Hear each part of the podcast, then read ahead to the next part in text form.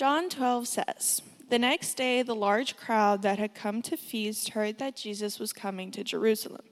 So they took branches of palm trees and went out to meet him, crying out, 'Hosanna, blessed is he who comes in the name of the Lord, even the King of Israel.'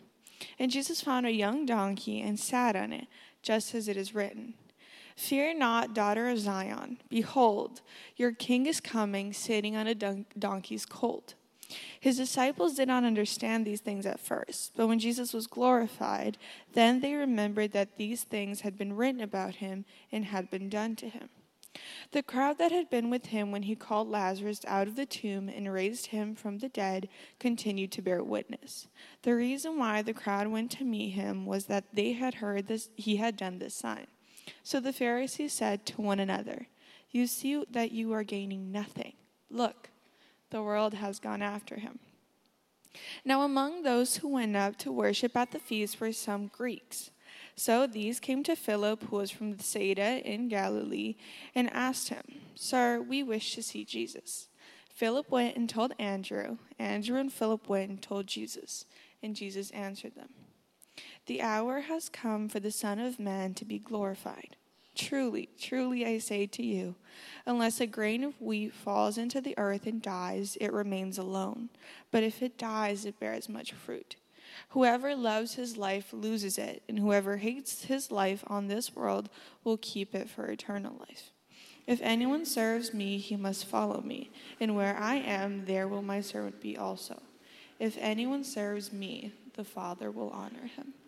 Great. Thanks, Julia. You can be seated. I remember a few summers ago, I got to go down to Disneyland with my family. It was a great trip. How many of you guys have been to Disneyland before? Just so I know who I'm talking to. Okay, fantastic. So at Disneyland, in case you don't know, uh, obviously there are a lot of characters associated with Disney, and these characters will roam through the park, and you can stop them for photographs or autographs. You can get in line to like shake their hand and talk with them, all this kind of stuff. And I am not super big into the characters, and I don't normally care so much about the mascots walking around, but this summer, Disney and Marvel had just recently partnered up, and as I was going through the park, out of one of the back doors comes Captain America.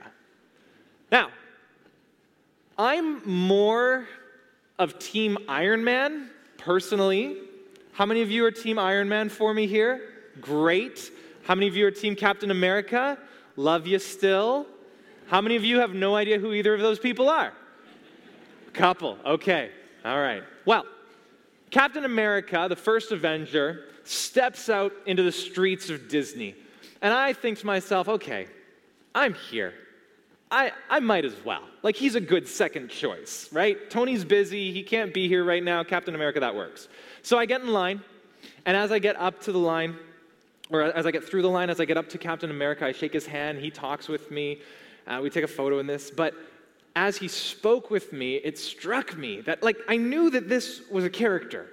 I knew this guy was hired to do this, but he was exactly what I imagined Captain America to be like. He was good-natured, he was charismatic, he even encouraged me in the work that I get to do here, which was kind of weird, um, but just, you know, he was this... He was everything that I thought Captain America would be, right? Some of you may have had the opportunity to meet someone that you've wanted to meet for a really long time. And when we get to meet celebrities or authors or influencers, they can be the kindest people, right? Keanu Reeves always gets credit for being one of the nicest guys. Even, you know, though he stars in John Wick four, which is not necessarily the nicest movie. He's an action star, but he offstage is this, like, gentle and kind and compassionate man. And then you get people who, when you meet them, you realize you like their personality on screen a lot more than you like their personality in person. They might not live up to the expectations that we have. Today we're going to be seeing expectations come to a clash. We are going to see how Jesus is nothing like the expectations that the people in today's story had for him, and actually how Jesus goes above and beyond what they could imagine. We're going to be looking at four reactions, four groups of people in this text, and we're going to see who Jesus really is and what it means for us if we follow him today. So our passage picks up in John twelve, verse twelve, and I just want to pray again for us as we get into the word.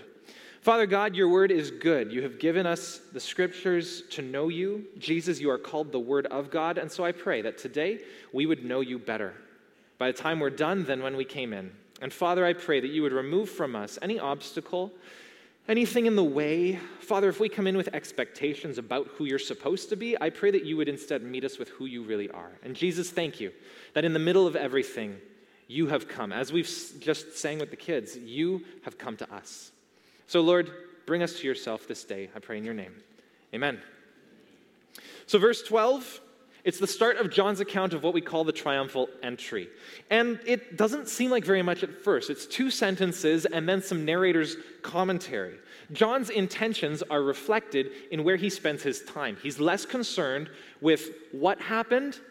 He's more concerned with what it all means because it happened and how we fit into the story as well. So let's see how the story plays out. Verse twelve. And verse thirteen, the next day, the large crowd that had come to the feast heard that Jesus was coming to Jerusalem. So they took branches of palm trees and went out to meet him, crying out, Hosanna! Blessed is he who comes in the name of the Lord, even the King of Israel. Jesus comes to Jerusalem the day after Mary has anointed him. That's what we read and studied and looked into last week. It's now the week of Passover, and people from all over the land were coming to Jerusalem to be together to celebrate and worship. Commentators suggest that Jerusalem's population could have swelled up to three times its normal size. So there was lots of opportunity, lots of buzz, lots of chatter and rumors between the locals and the pilgrims about this man, this miracle worker, this prophet named Jesus. They would have swapped stories all over the place. And when this crowd hears that Jesus is coming to town, they get excited. Frantic. The roar and praise and adoration is loud, and their actions reflect their expectations. So, let's meet the Jesus that the crowds wanted. First, we'll consider the palm branches. The palm branch was in use for hundreds of years as a national symbol for Israel. It was a symbol of national pride. It was political. Palm branches were actually pressed into the coins Uh, uh, the Jewish coins since the time of the Second Maccabean Revolt, which took place between the Old Testament and the New Testament. Excuse me. This was, uh, the palm branch was a statement of independence, okay, that the Jews would not be ruled by some foreign power or some outside influence. So they're waving their palm branches, they're making a statement just by what they're doing. But we see recorded here, obviously, they also actually say things. They are making statements with their voice. Their exclamations come from Psalm one eighteen, and verse twenty-five says, Save us, we pray, O Lord. O Lord, we pray, give us success. That word save us is the word Hosanna. Hosanna means save us now, or give salvation now. It's a call for deliverance. The psalmist in Psalm one eighteen spends the first twenty-four verses declaring that God is good, that his love is steadfast, that he has the ability to save in times of trouble, that it is good to trust in the Lord and not in man, and that salvation is only from God. So we look at today's context. They're saying Hosanna, God save us now, and the Jews, they were under occupation by Rome. Their call for deliverance from God was a cry for Rome to be overthrown, that God's people would return to their rightful place as free citizens under God's lordship, not some pagan and foreign lordship. But then they go farther. It's not just save us now. They say, Blessed is he who comes in the name of the Lord, even the King of Israel. And this also is from Psalm one eighteen, the next verse. Blessed is he who comes in the name of the Lord. We bless you from the house of the Lord. Now, this sounds like a common blessing, but the crowd was doing something more here. See, throughout Israel's history, God had been raising up people to speak and to act and to work in his name for the sake of his people. Prophets and priests and kings were raised up by God to guide God's people in knowing him, in serving him, in loving him. God appointed and anointed these people with his Spirit to lead. But there is a special deliverer that was coming, who was prophesied all through the Jewish scriptures, our Old Testament. And this deliverer would even deliver God's people from their sins. Not just what's out there, but what's in here. This was their Messiah, which means anointed or chosen. These people, they were waiting for their great Messiah to deliver them from all oppression and set up his kingdom forever. So there was incredible anticipation for when this person would show up. Here in John's gospel, the crowd recognizes that Jesus is not just your average traveler. He's not just a pilgrim on the way to Passover. There's something unique about him. And so he doesn't receive just a common blessing. The crowds identify that Jesus came in the name of the Lord. In effect, they saw his miracles and they thought, this is him. This is the guy. This is who we're waiting for. And they've asked in previous chapters in John questions like, can this be the Christ? Can it be that the authorities really know that this is the Christ? When they heard these words, some of the people said, this really is the prophet. And others said, this is the Christ. So they're putting some of the pieces together. And we know that this is the emphasis that they have because they finish their exclamation by saying, even the King of Israel. They're elevating Jesus to be the king who would be coming. And as an aside, it's interesting that John includes the story of Mary anointing Jesus immediately before him riding into Jerusalem. He, Jesus, the king, being anointed just hours before he rides into his holy city. The people might not have seen Mary's anointing. Some of them would have. But they certainly saw Jesus as worthy to be king. It's also significant that up till this point, there's only been about there's only been two times in John's gospel where the kingship of Jesus is acknowledged. The first was when Jesus calls Nathanael to follow him. This is John chapter one, and it says this: Nathanael said to him, "How do you know me?" Jesus answered him, "Before Philip called you," and we're going to see Philip a little later on today, "before Philip called you, when you were under the fig tree, I saw you." Nathanael answered him, "Rabbi, you are the Son of God. You are the King of Israel." There's a little bit of repeated language, right? We heard Julia when she was reading through the whole text, and we're going to get there. But Son of God shows up. King of Israel shows up. Philip is a key player. So stuff's going on. But Nathanael's exclamation here is good. It's proper. His eyes have been opened to see truth and to understand more of who Jesus really is. The second time that Jesus' kingship is emphasized is not so good. It happens in John six. Jesus has just fed the five thousand on five barley loaves and two fish. The people are satisfied. There was way too much food, and they are thrilled with what Jesus could do. They've seen his miracle, and they love that he can provide for their needs.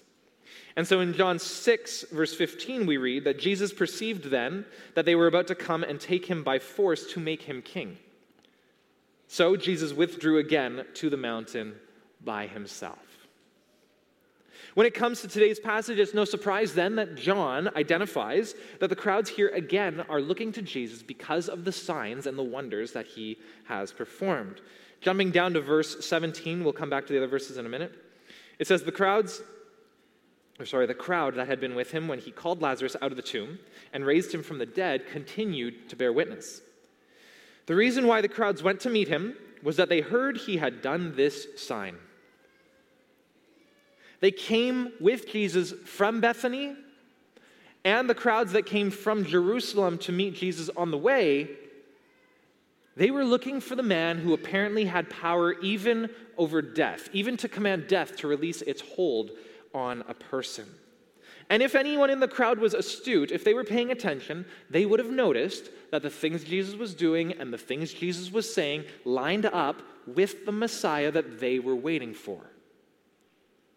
So maybe they were asking, could Jesus be the one who will deliver us from Rome and the crushing weight of oppression? Will he throw off the shackles of political and social oppression? Maybe he will be the one to lead us in victory.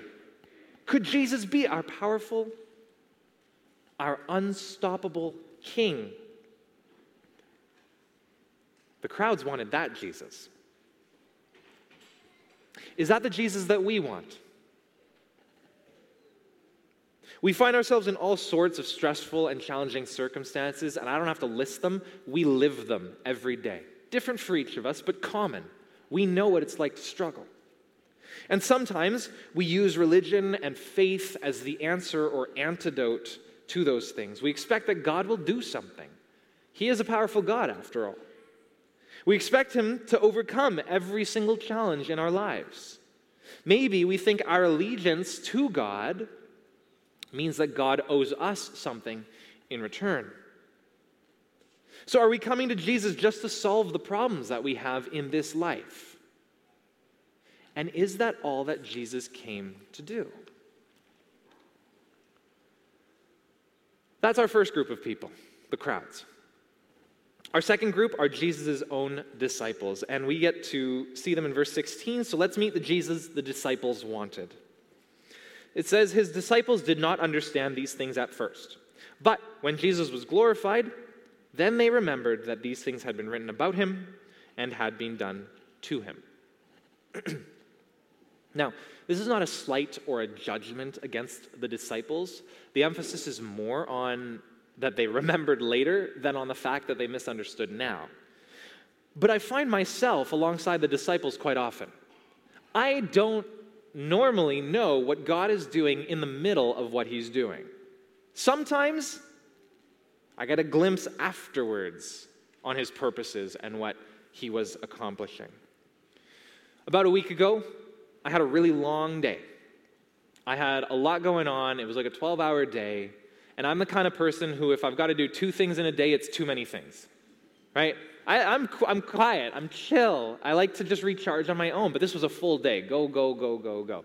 And I had made plans in the evening time still to go and meet up with some friends. And I just thought, you know what? I, I don't have the energy for this. So I canceled on them. Uh, my brother was doing something at home. I told them, hey, you know what? I'm going to stay at home. I'm going to help him with his with his work. But when I got home, didn't realize that he had a friend over who was also helping with his work, and that's fine. Uh, I'm friends with her as well, so it was, it was fine. But I was just sitting at home thinking, okay, I'm going to vibe. I'm just going to chill. I just, quiet night. Quiet night is what I need. And they come upstairs at the end of their work, and she, he's over in the kitchen, and she's sitting in the living room talking to me, and we're chatting, and I kid you not, like three seconds in, two questions in, she goes, so Brody, have you figured out the meaning of life yet? And she meant it.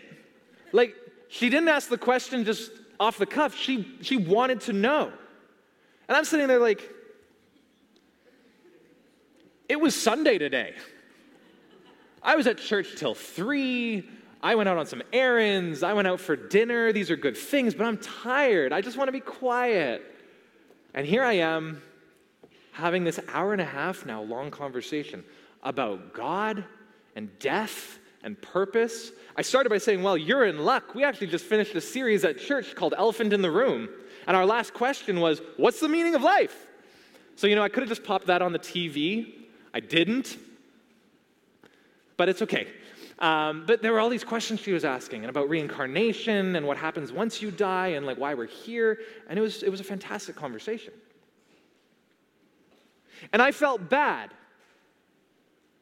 until after she had gone home that I had canceled on my friends that night because I didn't know what the story was. I thought I was tired. I thought I was exhausted. But God had more in mind. You know, it's, it's not about like, like I was available. I didn't have any special words. I was stumbling over different things. I wasn't ready for the conversation, right? But God had this moment for her where she got to ask questions to a couple of close Christian friends. She's not a Christian, right? That was safe. And I was at home for that. I didn't know that until afterwards, right? And and and we get these experiences where we don't get to see what's going on in the moment until it's past. And and so I, I identify with the disciples quite a bit. But they, along the way, they're constantly wondering, what is Jesus doing? Jesus, why are you saying that thing? Why are you doing that thing? Why are you with those people? Like, we've got other better things to do sometimes. And all along the way, Jesus corrects them. Jesus lifts them up. Jesus puts them back on path. Jesus invites them in. And he offers his love and his grace to them. He extends compassion. And even after he rose from the dead, they still had a lot of growth to go. We read in Acts different stories about the disciples. You know, there's one where, where Paul has to call out Peter for something that Peter does. Still growing. But now on the other side, with the Spirit of God in them. But when we come to Jesus with our expectations, when he's not doing the things we want him to do, or when it's not going the way we think it's supposed to go, he's not put off by us. He's not disappointed by our expectations. He's ready and willing to lift us up, to correct us, to put us back on the right path with love and grace and affection. So ask your questions. Confess your doubts. Meet Jesus, and he will lift you up. But in today's passage, the disciples didn't really know what was going on, right? Why he said what he said, why he was doing what he was doing. It was only after he had risen from the dead, after the Spirit came on them, that the picture started to come together. That's probably when John wrote a lot of this. But today, they're caught up in the celebration. Today, they're right alongside the crowds, worshiping and praising and giving thanks to God for what he's doing. We're going to come back in a minute to what Jesus did. But first, we're going to look at the next group of people. Because as all this celebration was happening, as all this joy was being proclaimed, there were people who weren't too happy with what was going on. That's the Pharisees. They were exasperated again at Jesus. And here's what it says in verse nineteen. The Pharisees said to one another, look, sorry, nope, they say, you see that you are gaining nothing. Look, the world has gone after him. The Pharisees were not excited about Jesus. They saw him as a troublemaker. They saw him as an insurrectionist. They saw him as a blasphemer. He was a threat. How could anyone follow him? Throughout the Gospel of John, we see Jesus and the Pharisees clashing over and over again because Jesus claims to be God. Jesus claims to be one with the Father. Jesus claims to have come from heaven to earth and that he's going to go back to heaven. He comes and forgives sin. He's doing other things that only God can do. Jesus got himself onto the Pharisees' hit list. And, ironically, Lazarus was also on the Pharisees' hit list. We heard about Lazarus last week. His name is shown up a couple times here. He's the one that Jesus rose, raised from the dead. And the crowds saw Lazarus after he had died, walking again. And it was too much for the Pharisees to contain. The people were putting their hope in Jesus and expecting him to be their great Messiah. The Pharisees, on the other hand, hated Jesus, didn't want anything to do with him. So they sought both his death and the death of Lazarus. This is the Jesus the Pharisees wanted. A dead Jesus. They didn't want him at all. So they devoted themselves to destroying Jesus and anything he touched. They denied all that he said. They explained away his miracles as works of the devil, as power from the enemy. They didn't want Jesus. And to various degrees, we might know people who don't want anything to do with Jesus, who are antagonistic even toward Jesus or toward Christians or toward the church. Or you might be here today, and that's you. You might want nothing to do with Jesus. You might want nothing to do with church, but you're sitting here today. And I'm really glad that you're here. Or maybe you've seen just in general public spaces an antagonism toward Jesus. I remember one time I saw a shirt that just said, when Jesus comes back, we'll kill him again. Which is irreverent, I know, but that's the sentiment of people who want nothing to do with him. Now again, various degrees. I'm not saying that everyone who isn't a Christian feels that way, right? But there are various degrees and responses to Jesus. And the Pharisees certainly would have been buying all of that merchandise. And I think if we're honest with ourselves, our actions often betray something of that in ourselves as well. When we give in to sin, when we give in to temptation, when we choose our own pleasure and desires above and beyond God's desires, we're saying that we love that thing more than we love Jesus. We're saying that we want that thing more than we want Jesus. So we might be more like the Pharisees in our own heart than we want to admit, as we seek our own control, our own power, our own choice, instead of submitting to the King. So the Pharisees are appalled that the people would be chasing after Jesus. They say the world has gone after him. And this is hyperbole. Obviously, not the whole world was there, but for Passover week, it was probably the most accurate statement they could make because it was so packed with people coming to celebrate. But John uses that term of the world to great effect to show us the next part of the story. And this is now verse twenty. The world is coming to Jesus, and so are the Greeks. Verse twenty says, "Now among those who went up to worship at the feast were some Greeks. So these came to Philip, who was from Bethsaida in Galilee, and asked him, 'Sir, we wish to see Jesus.' So, sorry, Philip went and told Andrew. Andrew and Philip went and told Jesus." The friend that I mentioned earlier with her questions, she reminds me a lot of these Greeks coming to seek Jesus. Both she and the Greeks are looking for answers. Greeks historically were known as pursuers of truth. They wandered the earth looking for new philosophies and new truths, and when they heard about what Jesus was doing, what he was saying, when the stories reached them, they wanted to meet him. They wanted to interview him. They wanted to get the details. So it seems that they went to the disciple that they thought maybe had the best connection to them. Philip was from Bethsaida, which is in the north of Israel. It's close to the Greek territories, right beyond the borders of, of Jewish land. Philip is a uh, Greek, na- uh, yeah, Greek name.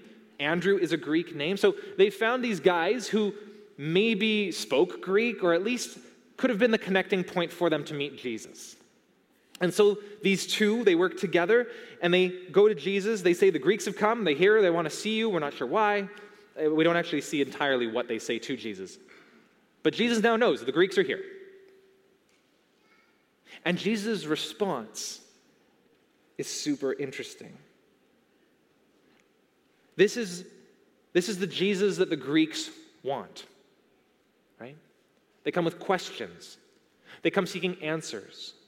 And we can do the same thing I just said, right? If we've got questions, ask them. If we have doubts, bring them forward. Jesus isn't put off by that. We can look for answers. It's good. But Jesus notices that something has changed now. And in verse twenty-three, we see what he has to say. "And Jesus answered them, 'The hour has come for the Son of Man to be glorified.'" Up until now, Jesus has consistently said, "My time is not yet come." It's not time yet. As he did miracles, as he taught, as he traveled, he would remove himself from situations that might lead people uh, trying to uh, trying to advance their own agendas. He would step back, right? This is what happened in John six, which I just quoted a few minutes ago. The Jews tried to make him king, and he says, "Nope, not time yet, I'm leaving," right?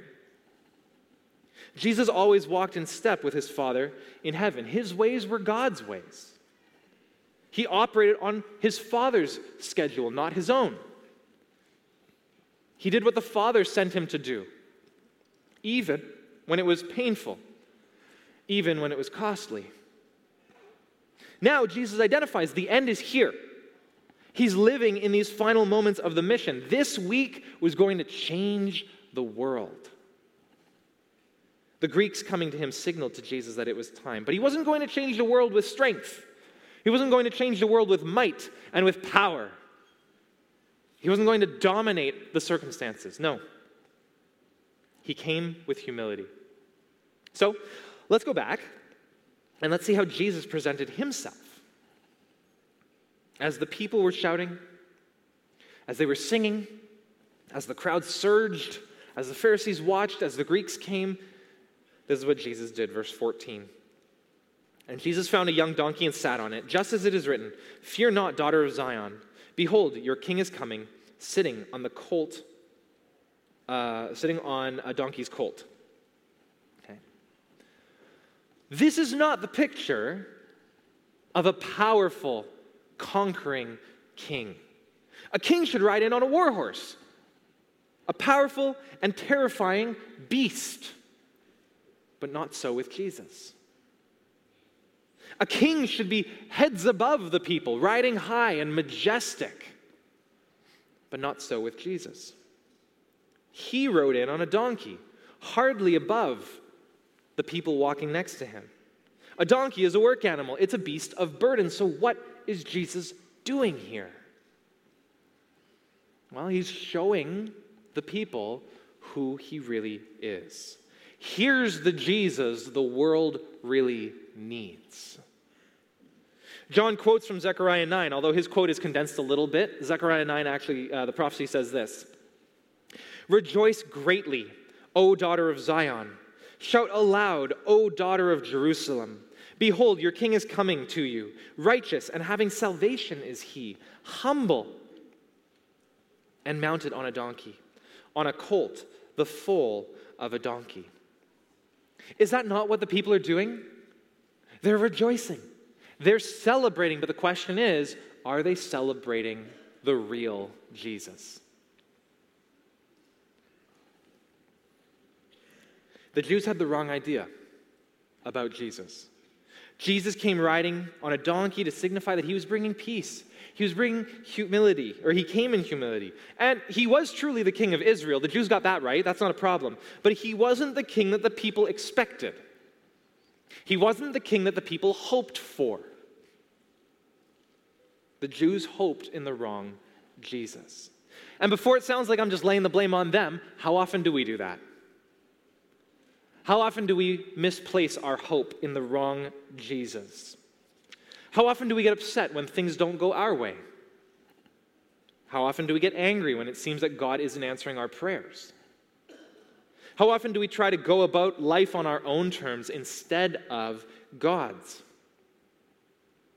How often do we manipulate what God has said or who Jesus is so that he's a God of convenience and affirmation and accommodation? Because however we create him, we're making God the way we want, and that's idolatry. That's the wrong Jesus. We can make him into almost anyone we want him to be, but it won't really be him. We need to check our expectations about Jesus and ensure that we're following him for who he really is, the humble king who came to give up his life, not to take up a sword. So Jesus rides in on a donkey to demonstrate his purpose. And then he makes that critical statement in verse twenty-three about his mission. He says, "The hour has come for the Son of Man to be glorified." Glorified. Jesus knew that his mission was leading to death. He knew that his mission was leading to suffering. And he knew that he would be glorified through that. He would receive praise and honor and accolades and worship through that. The Jews were excited about Jesus because he'd raised Lazarus from the dead. And just a chapter earlier in uh, chapter eleven, verse four, Jesus says, "This illness that Lazarus has does not lead to death. It is for the glory of God, so that the Son of God may be glorified through it." And it's true that Lazarus' illness, even though he died, did not lead to Lazarus' death, because Lazarus was raised from the dead. And people began to put their hope in Jesus and trust and believe in him. And God was receiving praise for that. But it's interesting that it was Lazarus' death and what Jesus did by raising him from the dead that started this snowball effect of the Pharisees wanting to see Jesus dead. So yes, the illness Lazarus had didn't lead ultimately to Lazarus' death, but it did lead to Jesus' death. It was through his own death that Jesus, the Son of God, would be glorified. Jesus knew that his death was not going to end in death, the same way Lazarus' death didn't actually end in death. But how can that be? How can this man's life, his death, lead to life for others? And that's where he goes in verse twenty-four. Truly, truly, I say to you, unless a grain of wheat falls into the earth and dies, it remains alone. But if it dies, it bears much fruit. Whoever loves his life loses it, and whoever hates his life in this world will keep it for eternal life. If anyone serves me, he must follow me. And where I am, there will my servant be also. If anyone serves me, the Father will honor him. Jesus is this grain of wheat that falls to the earth and dies. When a farmer is sowing wheat, it's buried in the earth. And then, over time, it springs up and it can produce hundreds of times over. And in the same way, Jesus will be buried in the earth once he has been crucified on the cross. And in a few days, he will burst from the tomb and bring life for so many more, more than hundreds of times over, for any and all who would come to him. When we submit to him, when we follow him, he gives us his life. He gives us eternal life. And we receive the honor of the Father. We are brought into the name of Jesus, and God looks on us as his children. We receive that position. And that is the greatest honor we could ever have. To belong to Jesus, to belong to the Father, to bear his name. And there will be a day when Jesus returns physically, visibly, triumphantly. And on that day, he will come as conqueror. He will come to set things right. And we will live as God's children in our Father's perfect and holy and good presence forever. It's going to be a terrifying day. But it's going to be such a good day for those who are found in Jesus. But we only belong to God, we only receive life in Jesus when we give our life to him. We only receive life in Jesus, we actually only receive the life of Jesus, who is life itself, when we give up our life to him. When we compare the love we have for him to the love we have for the things of this world, this life, it's night and day difference. We live for Jesus. All else comes after him. And when we live like this, when we really live like this, people necessarily ask, why are you like this? What's different about you? What do you have that I don't? People can see the life of Jesus in us when we live for Jesus. And we get to bring God glory and make him known through our life. So will we submit to his ways? Will we follow him? Will we let him direct our path even when it goes places we don't want to go? Will we follow him? Will we put our education and career and family and dreams in his capable hands? Will we follow him? Will we trust him in sickness and death and oppression? Will we follow him?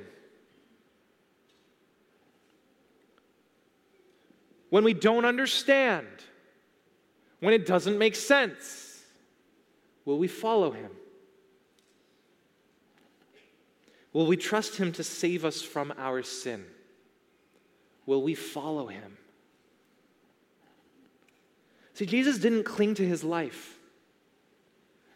Instead, he gave it up so that we could live. His death is necessary for us to live. The night before he goes to the cross, only a few days after today's section of reading, he prays, Father, if it's possible, take this cup away. If there's any other way, let's go that way. But not my will, your will. Not what I want, what you want. Not my way, Yahweh. Huh. Jesus submits himself to the Father. Jesus understands that this is going to lead to life. And when we trust in Jesus, we glorify both him and the Father because it's God's power and prerogative to save us. We can't do it ourselves. We don't have the strength. We don't have the knowledge or the wisdom or the power. We don't have the resources or the time. And sometimes we don't even care. We need Jesus. But that's what he comes for. That's what he offers to us. The Jews and the Greeks and the Pharisees and the disciples, they wanted their type of Jesus. So who is the Jesus that we want? And is he the Jesus we need? Is he the real Jesus?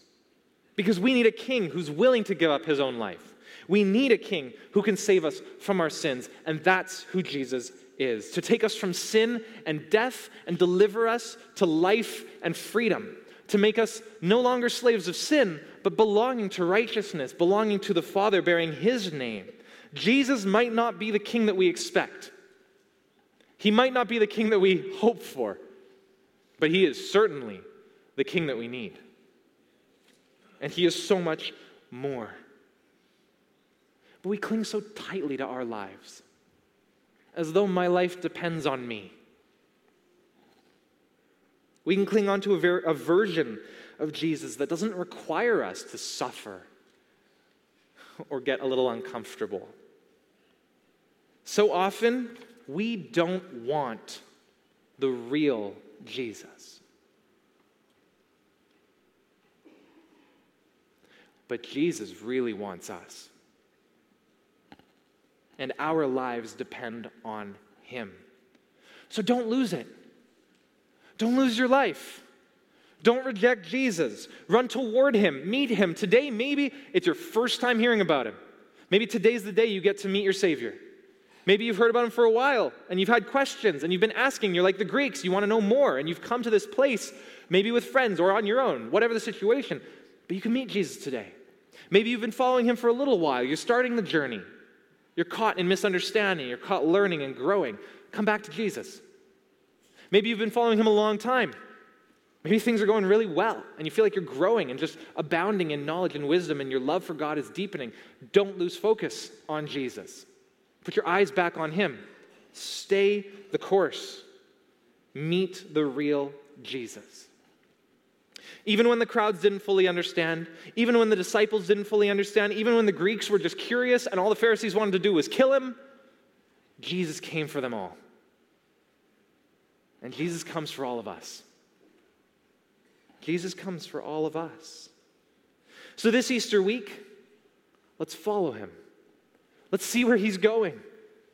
Let's come back for Friday and Sunday. Let's see what Jesus has in store, because he is way more than we could ever hope for. He's way more than we could ever expect. And he's far better than anything we could imagine. We have a couple of reflection questions that I want to give us some time to. There's three questions on the board. I don't want you to spend time on all of them. I want you to pick one and let Jesus speak to you through that. And after we spend some time reflecting, we're going to go into a time of musical worship as well. So here are some questions for you.